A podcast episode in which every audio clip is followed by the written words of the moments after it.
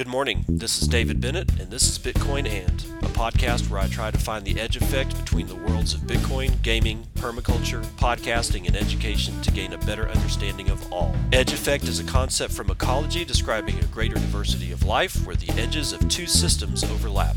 While species from either system can be found at the edge, it is important to note there are species in the overlap that exist in neither system, and that is what I seek to uncover. So join me in discovering the variety of things being created as Bitcoin rubs up against other systems.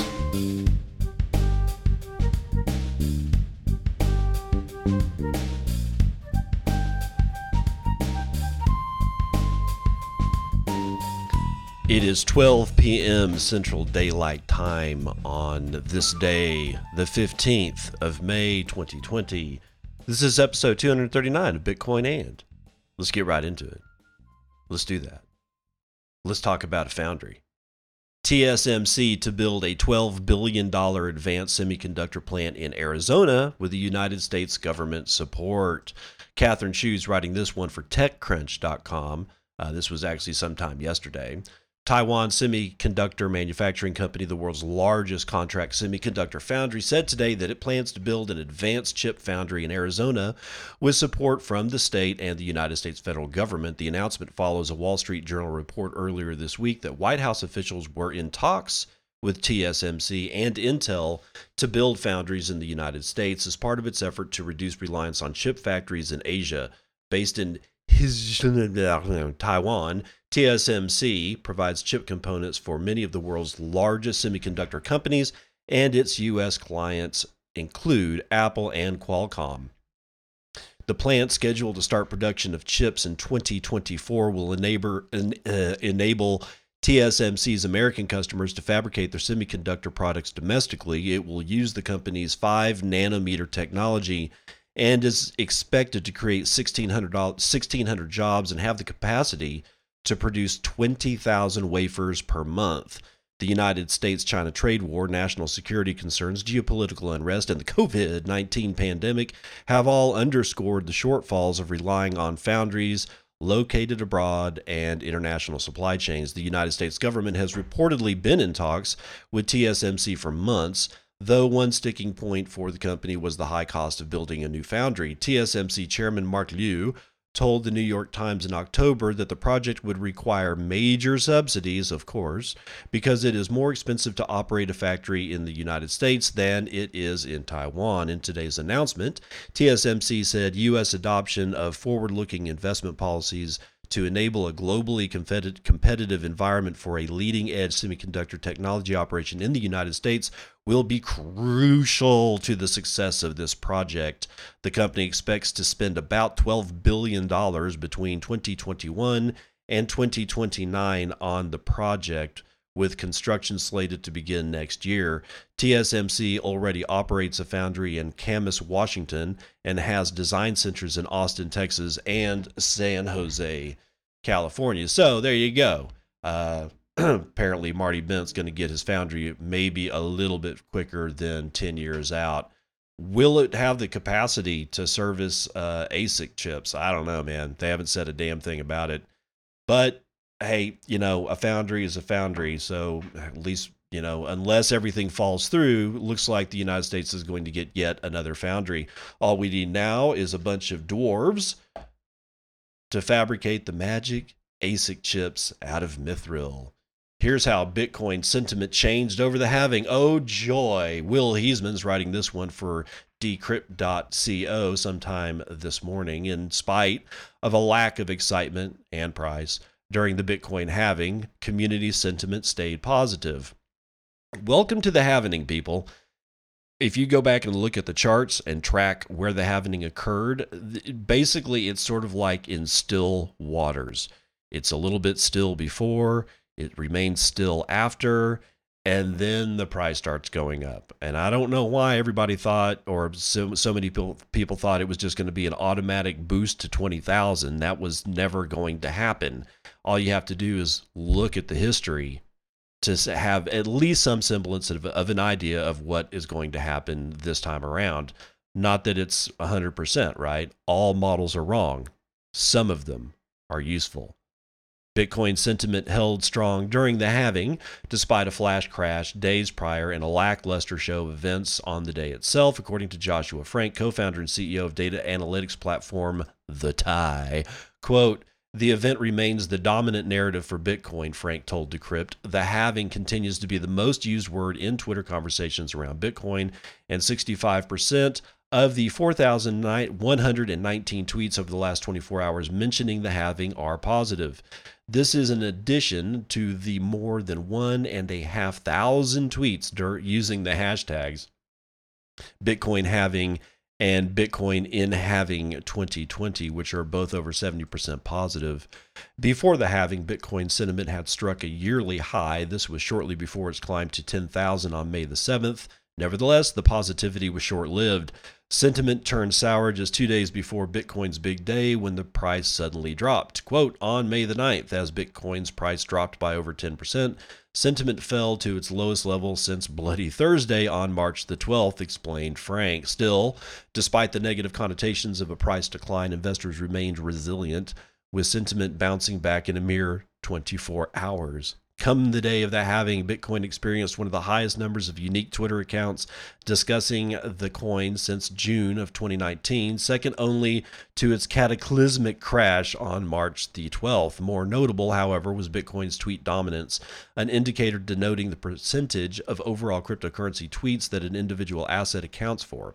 According to Frank, on May the 11th, halving day, Bitcoin's tweet dominance hit its highest point since December 8th of 2017. So while the Bitcoin halving itself was less than eventful, at least sentiment continued to outpace expectations, which is more than can be said for the price. Okay, that's the end of the article, but honestly, it's not the the halving was eventful. Okay, it's just it wasn't eventful concerning price. Uh, what do I mean? Well, you, you, got half of the subsidy coming in.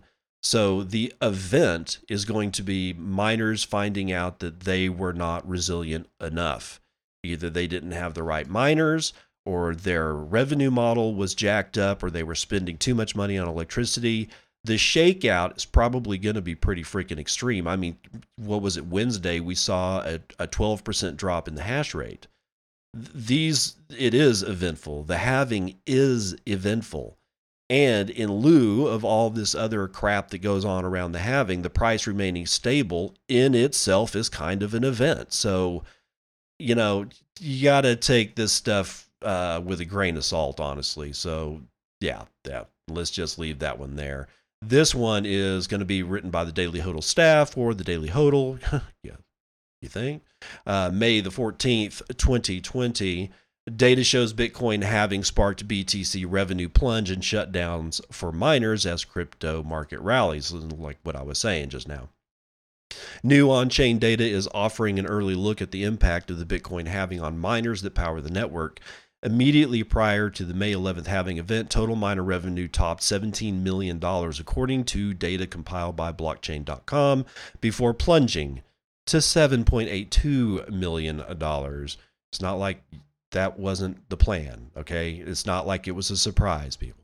On May the 11th, the BTC reward for completing a block was reduced by 50% to 6.25 BTC, with revenue earned by miners instantly plunging 48%. Increased pressure on miners has forced many to fold. Alejandro de la Torre, vice president at mining pool Poolin, speculates that a significant number of miners who comprise as much as 30% of the entire BTC network hash rate are struggling to turn a profit, largely due to running their operations on old and inefficient equipment like Bitmain's S9 miner. De La Torre writes, quote, While we expect most of these miners will shut down after the halving, it is likely that some of them have cheap enough electricity to survive in the near future. Chinese news outlet Chain DD reports that Wu Tong, deputy director of the CECBC Blockchain Special Committee of the Ministry of Commerce, expect miners to face steep competition amid higher industry consolidation. Quote, for Bitcoin mining industry, about 20 to 40% of miners will close in the short term as the revenue calculated with the stable price is reduced. In the long run, with the arrival of the rainy season, the compute power will rebound and finally reach a relatively stable state. During this process, the small and medium sized machines will inevitably shut down and industry concentration will increase. Transaction fees are also soaring, up roughly 400% since the beginning of May and reaching their highest level since July of 2019, according to BitInfo charts. While miners suffer short term pain, a post halving spike in the price of Bitcoin could lead to increased revenue in the long run, with more participants eventually rejoining the network. Bitcoin is currently trading at 9,618, up 6.25% in the past 24 hours and up over 14% since hitting a seven day low of 8,416 on May the 11th. Ethereum is up nearly 2%. I don't care. XRP is, well, I don't give a shit, according to Coin Market Cap amid a wide uh, crypto rally. Several other leading shit coins are posting gains, and that's gonna that's gonna be it. I don't really care about your shit coinery, but again, here we here we go. The, the whole mining thing. It's not that it's easy to forecast, but I guarantee you, it's easier to forecast what your revenue model or how your revenue model is going to be to be impacted every four years. There is at least that you have a hard data point that you can look at and say, geez, you know, we're going to be at like uh, just a little over three Bitcoin in four years from now as the subsidy. Um, you you have that data point. It, it's almost like people were like, "Oh wow, I'm I'm surprised that I'm only getting half the money." If you were surprised you were getting half the money, then you really don't need to be mining. But Vitalik Buterin's greatest regret over building Ethereum is apparently that it was a little too fast. This is Adriana Hamacher writing for Decrypt.co sometime this morning. She says Vitalik Buterin has a deep regret about Ethereum. what? That's a scam chain? The 26 year old blockchain co founder tweeted today that he believes the platform's launch was premature. Mm-hmm the second biggest blockchain by market cap. Ethereum launched to great fanfare in 2015. Buterin has since been honored for his groundbreaking contribution to decentralization and the digital revolution.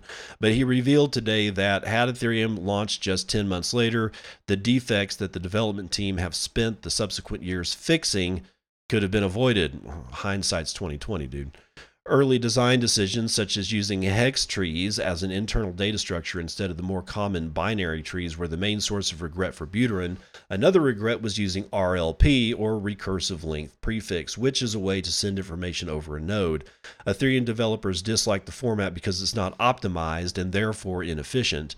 Buterin uh, tweet or Buterin's tweet was in response to developer Justin Drake, who had said that Ethereum 2.0 could have been ready over a year ago had developers followed the easy route to launch. Quote, We made ETH2 hard for ourselves, said Drake, and listed reasons including the many design iterations the new blockchain had seen and the number of clients that needed to be accommodated. Quote, We could have launched a year or two earlier the easy way. It was painful, but it was right. Our investment will pay off for decades, he said. Buterin wholeheartedly agreed with Drake, as did many ETH heads, but questions about setbacks with ETH2 have plagued the Ethereum community of, as of late. In response to a question about the launch last week, Buterin seemed to confirm an interviewer's suggestion of a July date, only to backtrack later and say he didn't hear the July part of the question. Yeah, well, two weeks, y'all. It's always going to be two weeks. So let's see what Visa's doing. This is going to be one written by Paddy Baker out of Coindesk sometime this morning. Visa patent filing would allow central banks to mint digital fiat currencies using blockchain. Uh, never learn. Visa looks to be laying the groundwork for a future in which fiat currencies, such as the US dollar, could be easily turned into a central bank digital currency. The California based payments giant, which processes upwards of 100 million transactions every day on average, has filed a patent application for a process for turning physical fiat currency into newly digitized versions. The filing, which was filed with the U.S. Patent and Trademark Office in November and made public on Thursday, says the system would be able to mint digital fiat currency and keep a tally of all issuances on a blockchain managed by a central entity computer. The system would also remove physical cash from circulation. If you didn't hear that last sentence, I'll read it again. The central entity computer would also remove physical cash from circulation. Let that let that sink in. Um, before I continue, it should be noted that Rodolfo Novak has this neat little stick. looks like a little USB stick. Um, is is made by his company CoinKite. You can actually put physical, or you can put uh, BTC on those little sticks, and uh, they can be verified just by plugging it into you know a couple of different devices that are uh, that are now made to read the blockchain and compare the address on the chip against what's going on in the blockchain and verify that yes it does indeed have something like 0.1 BTC on that chip. And at that point you can hand that chip over to somebody for oh I don't know like say a car. So good luck getting rid of physical cash with people like Rodolfo Novak running around so continuing by the sound of it newly created digital fiat would be the exact equivalent like for like with physical cash the denomination and serial number would even be carried over into the new system. The patent also says some sort of trusted certificate would be required to mint the digital cash, presumably to keep issuance a tightly controlled process. can't believe they're doing this when the when the federal when, when the Fed is printing money at unprecedented rates. But whatever. Visa doesn't give much away about what a central entity computer would be specifically, though the filing states, quote, a central entity may be a central bank, which regulates a monetary supply, or screws it up, as the case may be. Part of its role, it seems, is to act as a monetary overseer charged with managing volumes and ensuring the value of the digital currency always remains linked to the physical fiat. The central computer would also be the only one able to generate new digital cash, the sole gatekeeper for value entering the, the ecosystem. That sounds like one hell of a honeypot to hit. There's no sense from the filing that other entities, public or private, would play a role in the ecosystem. Visa assumes the entity running the central computer would have the authority to take physical fiat currency out of circulation and even destroy it. It's important to stress that just because Visa has filed this patent application doesn't necessarily mean it is intent on developing a digital fiat currency system. What it does show, however, is existing electronic payment firms, ones that have done extraordinarily well in the existing legacy system, are now also exploring innovations in the realm of money. On May the 12th, Visa was also awarded a patent for a detokenization system, a means to redeem an asset locked in token format. Uh, so, anyway, there you go. And that's going to do it for part one of the morning roundup.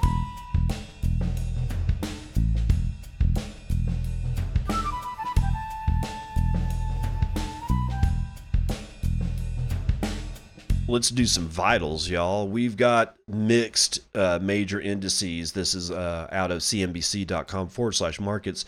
S and P is down a, a, fraction. Nasdaq is up like almost a quarter of a point. Uh, Dow Jones is down a quarter of a percent. Uh, Foots, I mean, it's just it's blah. I, every it's just moving sideways. There's just nothing going on really in the in those markets. Uh, bonds are mostly up. The uh, although the German ten-year Bund is uh, still sucking swamp water at minus zero point five three percent yield. The Japan Japan ten-year bond is also in negative territory as usual. It's uh, yielding zero, minus zero point zero zero one percent. Oil had a rally, six point one seven percent change to the upside West Texas Intermediate is up to $29.26 uh, a barrel. Uh, gold had a little bit of a rally. It was almost 1% up. It's at 1757 and 80 cents. Let's get into what actual money looks like here. Bitcoin is at 9,511 that's going to be our high and our low is going to be is going to be over at Coinbase Pro at $9,449 so pretty tight tra- trading range. 318,000 and let's call it 320,000 transactions were made in the last 24 hours with about 13,300 transactions being made on average per hour. Just a little over 1 million BTC have been sent around the horn in that uh, 24 hour period with 44,500 BTC being sent on average per hour. Average transaction value is 3.35 BTC, and whoa, the median transaction value is 0.064 BTC. That's about 600 bucks. Block times are a little high 10 minutes and 26 seconds. 1.31 BTC are being taken in fees on a per block basis. That's as I think that's higher than any uh, fee I've seen on Block since I've been doing this show. And I'm at 239 shows. Wow. Oh my God. 181.36 BTC have been taken in fees alone in the last 24 hours. Holy shit, man. We've had a 2.79% increase in hash rate.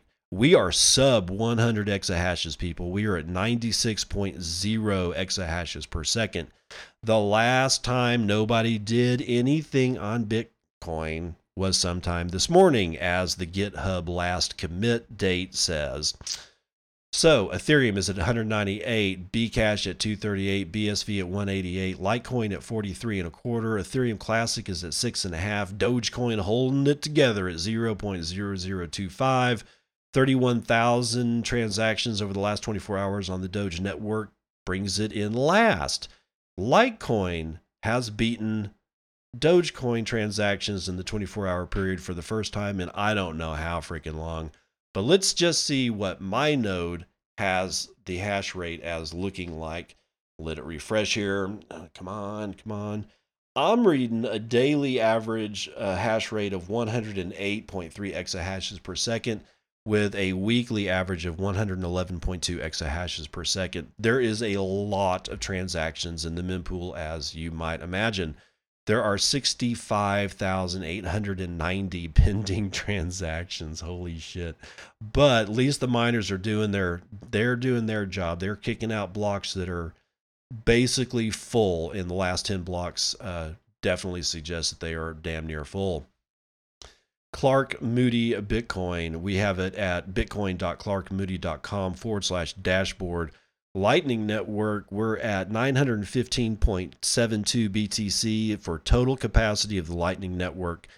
That gives us 8.69 million USD in liquidity over 6,944 nodes, representing 35,500 channels.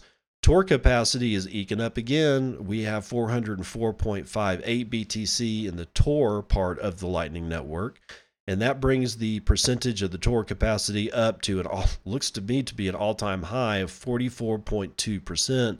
We have lost a couple of Tor nodes. We are down to 2019 nodes for Tor. That's well, actually, let, let me. I'm gonna uh, look at this mempool section here on Clark Moody Bitcoin before I go. Um, it's saying also that there's there's 60 about 65 66,000 transactions that are pending uh, it looks like the mempool size is 68.5 megabytes. We have 69 blocks to clear. So there are 69 blocks waiting, just waiting, waiting to be uh, validated in the in the Bitcoin network. The pending fees value is about one hundred thousand dollars. That's about 10.48 BTC. It's been 33 minutes since the last block was mined. That's going to do it for vitals.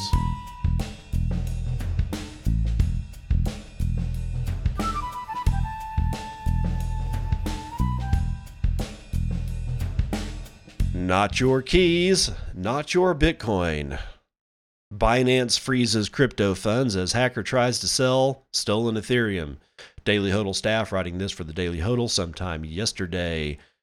Binance is quickly responding to an alert that an address linked to the 2019 hack of crypto exchange Upbit had moved stolen Ethereum to its platform. In a tweet posted on Wednesday, Whale Alert, which tracks major crypto transactions, flagged the transfer of 137 ETH, which is valued at about $27,164 from the hacked Upbit wallet to Binance. Binance CEO Changpeng Zhao revealed an hour later that Binance froze the stolen funds. He added that he will work with Upbit and law enforcers to investigate the incident. Quote, waiting for someone to complain on social media about us freezing funds, but fight bad actors we must. Oh, he's just a knight in shining armor, ain't he? In November, hackers stole 342,000 ETH, worth about $50 million at the time, from Upbit's hot wallet and transferred the funds to an anonymous crypto address. The theft occurred while the South Korean exchange was moving assets between hot and cold storage. Following the theft, Zhao announced that Binance would work with Upbit and other industry players so that stolen crypto funds that make their way to the platform are immediately frozen. The hackers have moved the funds many times. In December, they successfully moved millions worth of stolen ETH to an unknown wallet. The transaction was preceded by a transfer involving just 1,001 ETH, or about $150,000. Now, okay, am I for theft? No. I am not for theft, but I am really, this really scared, you know, this is very worrisome for anybody who's on uh, an exchange because the road to hell is paved with good intentions and stopping thieves and their stolen money, good intention, but it leads to bullshit. And the bullshit that it will lead to is, you know, you're there you are minding your own business doing your trades, and Binance seizes your funds because you called uh, maybe like the, I don't know, a premier or a prime minister of some European country a name on Twitter. If you think that can't happen, think again because it will happen. It's not a matter of if, it's a matter of when. Australian woman charged for running her own Bitcoin exchange. This is Robert Stevens writing for Decrypt.co sometime this morning. An Australian woman has been arrested and charged for allegedly being part of a money laundering syndicate that exchanged crypto for cash. Australian authorities have charged a woman for illegally exchanging cash for cryptocurrency, reported Australian news channel 9 News. The 52 year old woman was arrested in a shopping center in Sydney for exchanging 3.8 Bitcoin for $38,625, allegedly part of a money laundering syndicate that effectively ran as its own unlicensed exchange. Gosh. Since 2017, the syndicate has traded over 326 Bitcoin since 2017, or about $3.1 million in today's money, claimed Detective Superintendent Matthew Craft the squad commander of the State Crime Command Cyber Crime Squad. Quote, this is a significant quantity of Bitcoin for somebody who is not a registered digital currency exchange, he reportedly said. Following a search warrant at a local home, an additional $11,600 worth of cryptocurrency was seized, along with phones and computers. Detective Superintendent Craft said the situation was the first of its kind in Australia that the police knew about anyway. Quote, this will be the first of many arrests I believe we will make over the coming years, and you're being put on notice. Oh my God. Oh, oh, I'm so scared. The charges against the Australian woman appear incongruent with the principles championed by cryptocurrencies that people can trade cryptocurrencies for cash without having to first register with the government. Though the benefits might be to bank the unbank, the drawback is that unregulated exchanges bank the unbankables oh my God, the unbankables, people who illegally trade money online to evade authorities. It is for this reason that cryptocurrency exchanges must comply with money laundering directives and know your customer checks, whereby exchanges must keep information about their customers, a giant honeypot, in other words.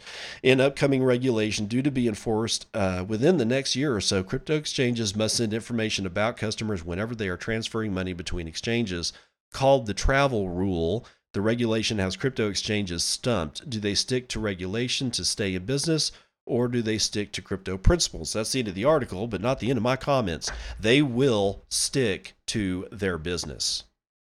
Okay? They're not in it for you. They're, they're not. It's okay. There can there can be people that are not in it for, you know, to, to uphold the the ethics of this entire thing. That's for other people to do. Okay? And it i mean th- they would just be shut down. That's all that would happen. If they were we're gonna we're gonna defend bitcoin and all the ethics they have a door that authorities can hello we're here to arrest you and throw you in jail for the rest of your freaking life. So I'm not all that pissed off at, at Binance or in any the other exchanges that do this kind of thing, either either seize people's funds or you know do the whole know your customer anti money laundering you know cert, you know song and dance thing that is a giant identity honeypot because it is. But so what's left? Who fills the gap? We do. We fill the gap. Bisq. Bisq fills the gap.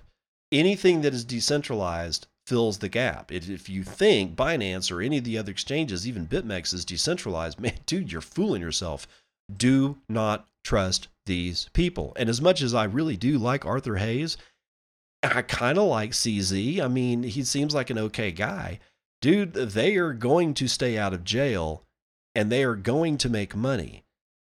The only way for them to do that is for them to comply. So, you know, don't get all jacked out of shape because of it. All right. That's all I'm saying. If you really need an exchange, just check out Bisq, B I S B I S B I S Q. That's B I S Q. If you want to do exchange shit and you don't want know your customer, at least for right now, Bisq is the way out. Okay, so just give them a shot. Motions fly high as Craig Wright set to face Kleeman estate in court. Oh boy, I know I shouldn't be giving this guy the time of day, but I, I need some entertainment. It's just I'm bored to tears.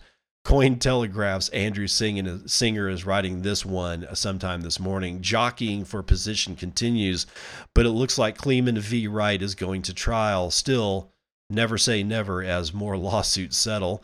The crypto news headline at the start of May with regard to Kleeman v. Wright were mostly variations on the theme of Craig Wright's Satoshi case going to trial.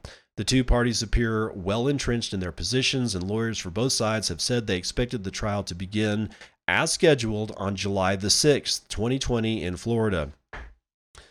Does this mean there will be no settlement? Quote, this is not like an ordinary commercial dispute where the parties can agree they've got a 50 50 chance of winning on ambiguous contract provisions, so they just split the difference. Jason Gottlieb, a partner in the chair of Morrison Cohen's LLP white collar and regulatory enforcement practice group told Coin Telegraph adding quote there's a lot of money on the line and for Dr. Wright his reputation it's a relatively hard case to settle I, I, do believe that's probably going to be Mr. Wright, considering that he uh, plagiarized his doctoral thesis, but I'm not going to talk about that here. A settlement requires two to tango, noted Florida attorney Bradford Patrick, and one of the parties here, Craig Wright, is no ordinary litigant. Quote, there will be no resolution because he would rather play with fire to the end, he told Coin Telegraph. Still, never say never, added Gottlieb. Most cases settle. Meanwhile, skirmishing continues. On May the 5th, the plaintiffs announced their intent to file a sanctions motion, and on May the 8th, they filed a motion for partial summary judgment on the defendant's affirmative defenses. What do we make of that? Given defendant Wright's behavior in the case, it isn't surprising that the plaintiffs might file a sanctions motion which basically punishes Wright for improper conduct, especially if they believed Wright submitted a false list of Bitcoin addresses in response to the court's order, as claimed, suggested Grant Gulovsen, an Illinois attorney who focuses on cryptocurrency and blockchain matters. Gulovsen, oh uh, God, I hope I'm not butchering that too bad, told Cointelegraph, quote, this may not have much significance in terms of the ultimate outcome of the case, but to the extent that the crypto community believes strongly one way or another about the credibility of the defendant, I think this is very significant, end quote. And even if the plaintiffs do not prevail on the sanctions motion, added Gottlieb, it would remind the judge of all the bad behavior that Dr. Wright has exhibited throughout the case in the hopes of influencing any later close calls and depriving him of the benefits of any doubts end quote. As for the plaintiff's motion for partial summary judgment of the def- on the defendant's affirmative defenses this was made under seal due to the confidentiality order in place so no one really knows what's in it. Asked to speculate gottlieb told cointelegraph quote frankly I would expect plaintiffs to come out swinging in this summary judgment motion and possibly eliminate some or all of the affirmative defenses in the case. It is possible that they may be shooting to affirmatively win the case on summary judgment, end quote. Also, on May 8th, Craig Wright filed a motion to exclude the opinion testimonies of five plaintiffs' expert witnesses, including Andreas Antonopoulos, a crypto speaker and author of the book Mastering Bitcoin. The motion to exclude the experts is fairly straightforward and common, according to Gottlieb. Whether a person has sufficient scientific or technical expertise to provide an opinion is up to the judge. With regard to Antonopoulos, for instance, Gottlieb believes that, quote, if his only contribution is to submit a screenshot of the Bitcoin price, then yes, I would expect he would be excluded. However, if he is providing expert testimony on the issue of how one discerns a Bitcoin price, I could see that as being relevant for expert testimony, end quote. Expert witnesses, sorry, expert witness testimony is covered under Rule 702 of the Federal Rules of Evidence and Experts, noted Golzin. And in addition to being qualified as an expert by knowledge, skill, experience, training, or education, a witness can only provide opinion testimony if four other criteria that ensure the expert is reliable and knowledgeable are met. All in all, a fairly high bar, according to the attorney. There are arguments to be made whether the first three witnesses fit the aforementioned criteria which it's more difficult to assess the other two as the arguments are more nuanced. The plaintiffs are attempting to admit and admit Antonopoulos' testimony on economic damages, how much money the estate of David Kleeman is entitled to, in particular, what the price of Bitcoin was on certain dates to use as a basis to come up with that calculation. Golfson is of the opinion that, quote, since Antonopoulos is not an economist, he is not qualified as an expert by knowledge, skill, experience, training, or education to testify as what the price of Bitcoin was on a certain date and should not be permitted to offer damage related testimony. Oh my God, end quote.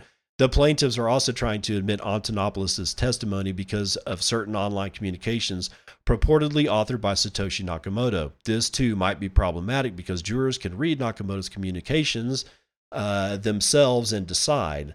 Quote, and since Antonopoulos never met Satoshi and admittedly doesn't know who Satoshi is, his testimony about the communications is unhelpful to the jury, said Gulovsen.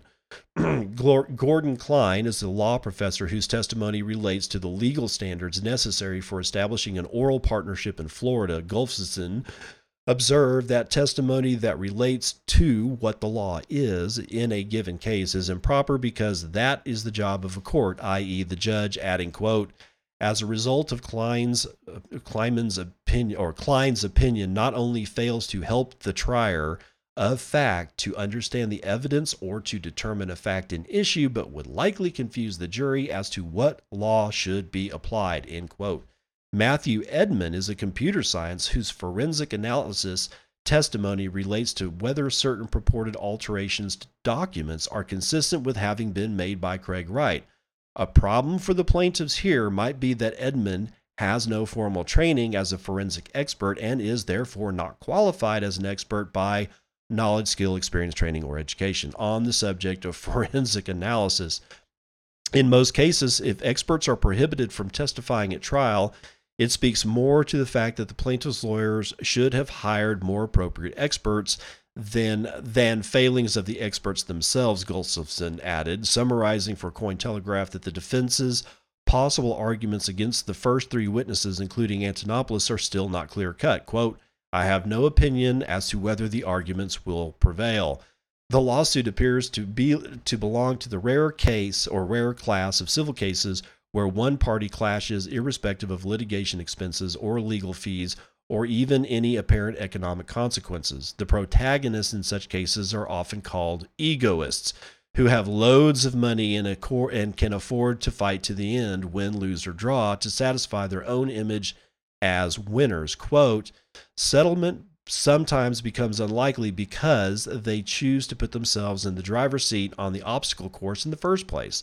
They desire victory on their own terms, added Patrick, telling Cointelegraph that Wright is not likely to bury the hatchet with a settlement. Golfson, for his part, said he would be surprised if the case actually goes to trial. Quote, but if it does, the only thing I'll be looking for is whether I've got enough popcorn stashed in the pantry to last for the duration because the clown show just never ends. I mean, God, we've got to wait till July the 6th And God only knows what's going to happen between now and then. So, and honestly, man, if they're able to, if they're able to bitch slap the first three expert witnesses from uh, Kleeman's uh, team, man, honestly, that doesn't look all that good. But what I'm just never, what I'm continuously amazed about is how the judge in this case can look at forged documents, know that they're forged, and seem to not be all that pissed off. Maybe write a, a little pissed off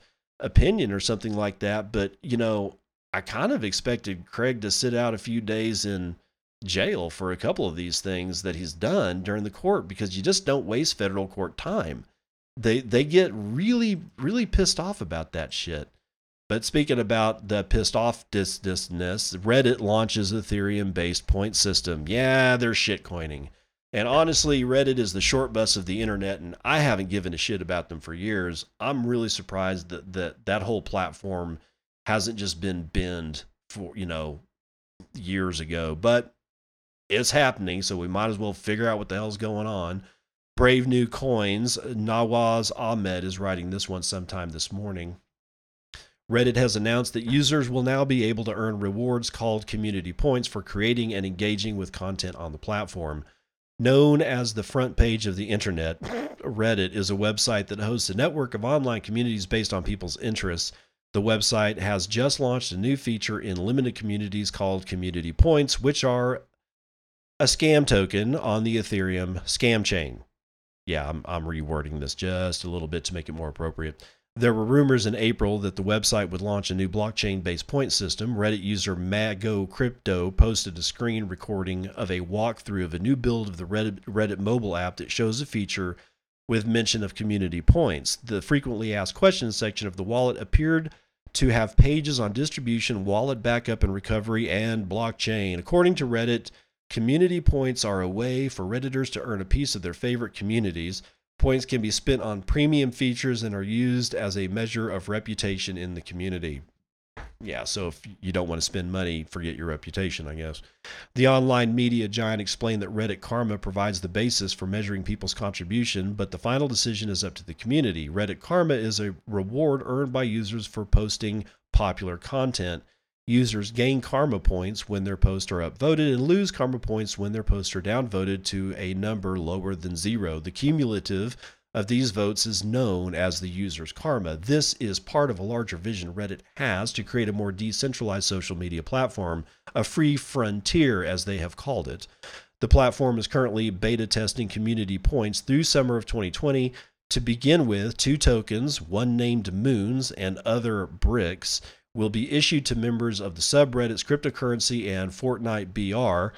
The cryptocurrency and Fortnite BR subreddits have 1 million and 1.3 million members, respectively.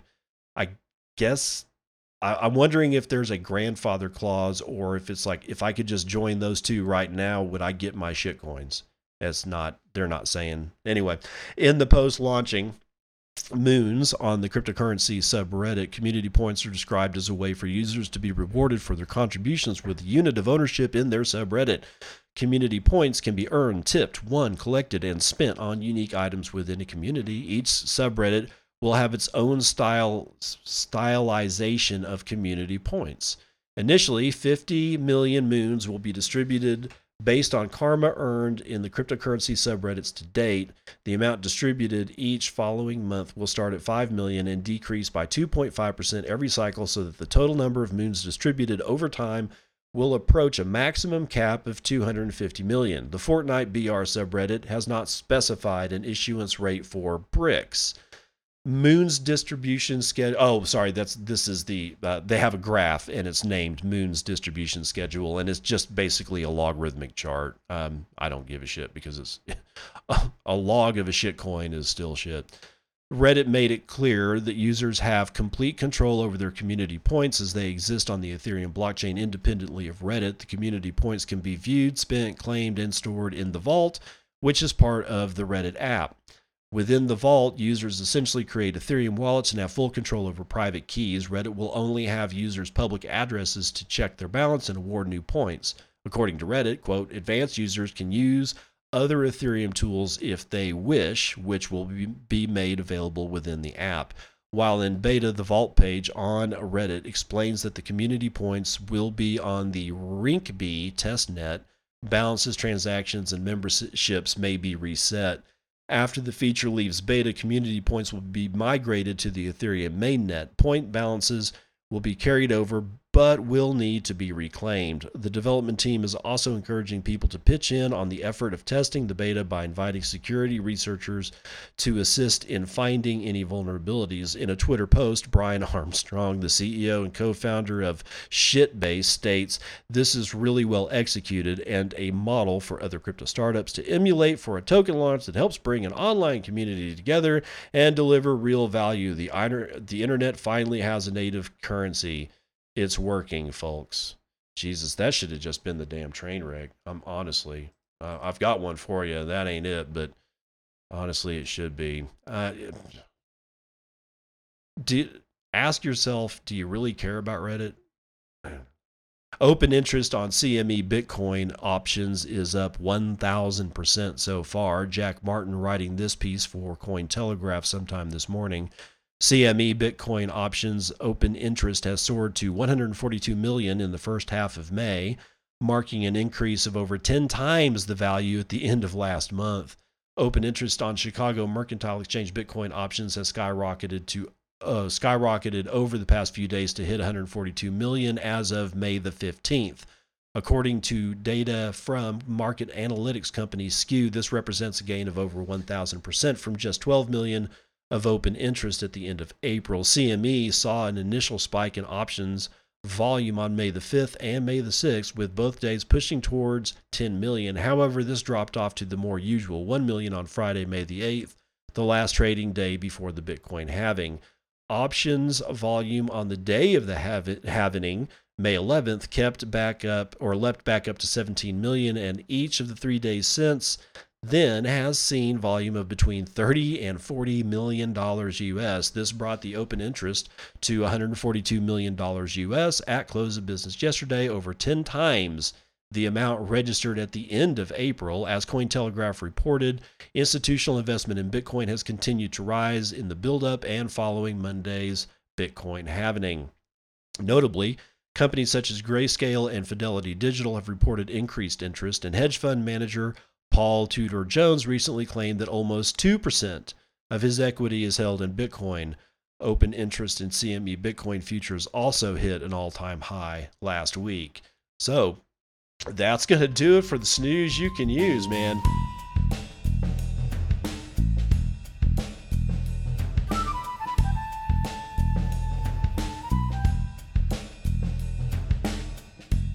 Daily Trainwrecked is brought to you by Stephen Cole or at STHENC.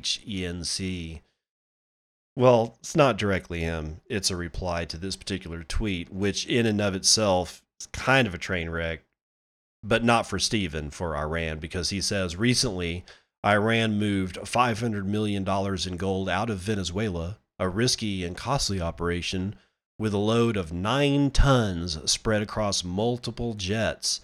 Yesterday, a single Bitcoin transaction moved $750 million. It took a few minutes and cost $2.75 in fees. More on this a little bit later. Here's the train wreck. Alex Shalom replies with this little nugget. Bitcoin is the beast system and known for exploitation of women and children. Making it easier to access digital currency is perverted at best and evil.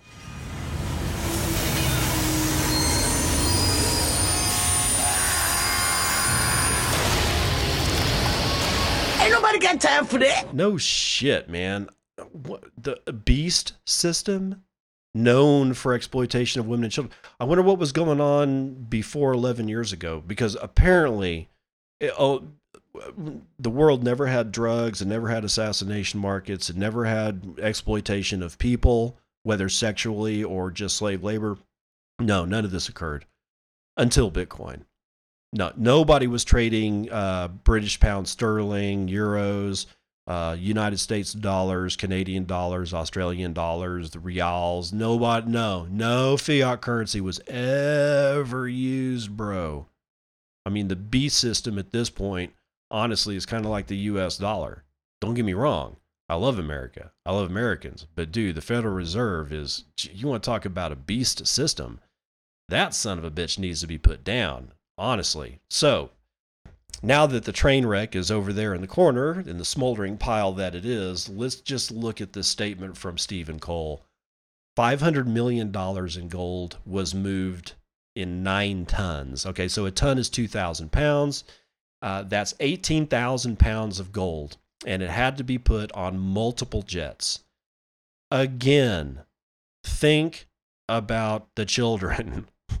How much CO2 are you burning to get that shit uh, where back to Iran?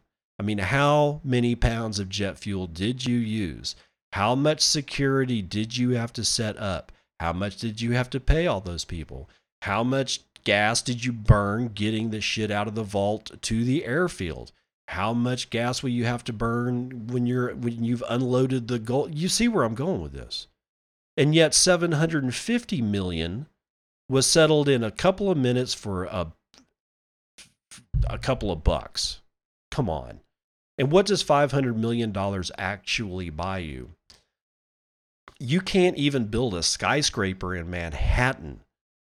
You know, plus like 40, you know, 40 stories, 30 stories plus. You can't build that shit for anything under like a billion dollars at this point. I mean, maybe I don't know, maybe you can, but I'm just what I'm trying to, to illustrate here is that in the grand scheme of things, $500 million is not that much money. It's not it's a especially nowadays it's a, uh, like a drop in the bucket and it took several jets and the movement of 18,000 pounds of metal to effect.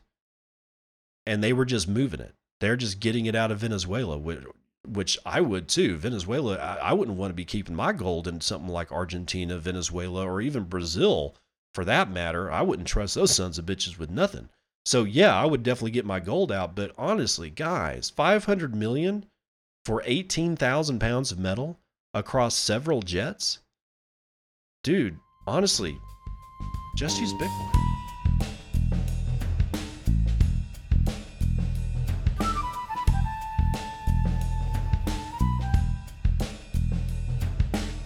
Terrible Joke Corner brought to you by Dad Says Jokes, who's got a really good one this time. A man walks into a bar.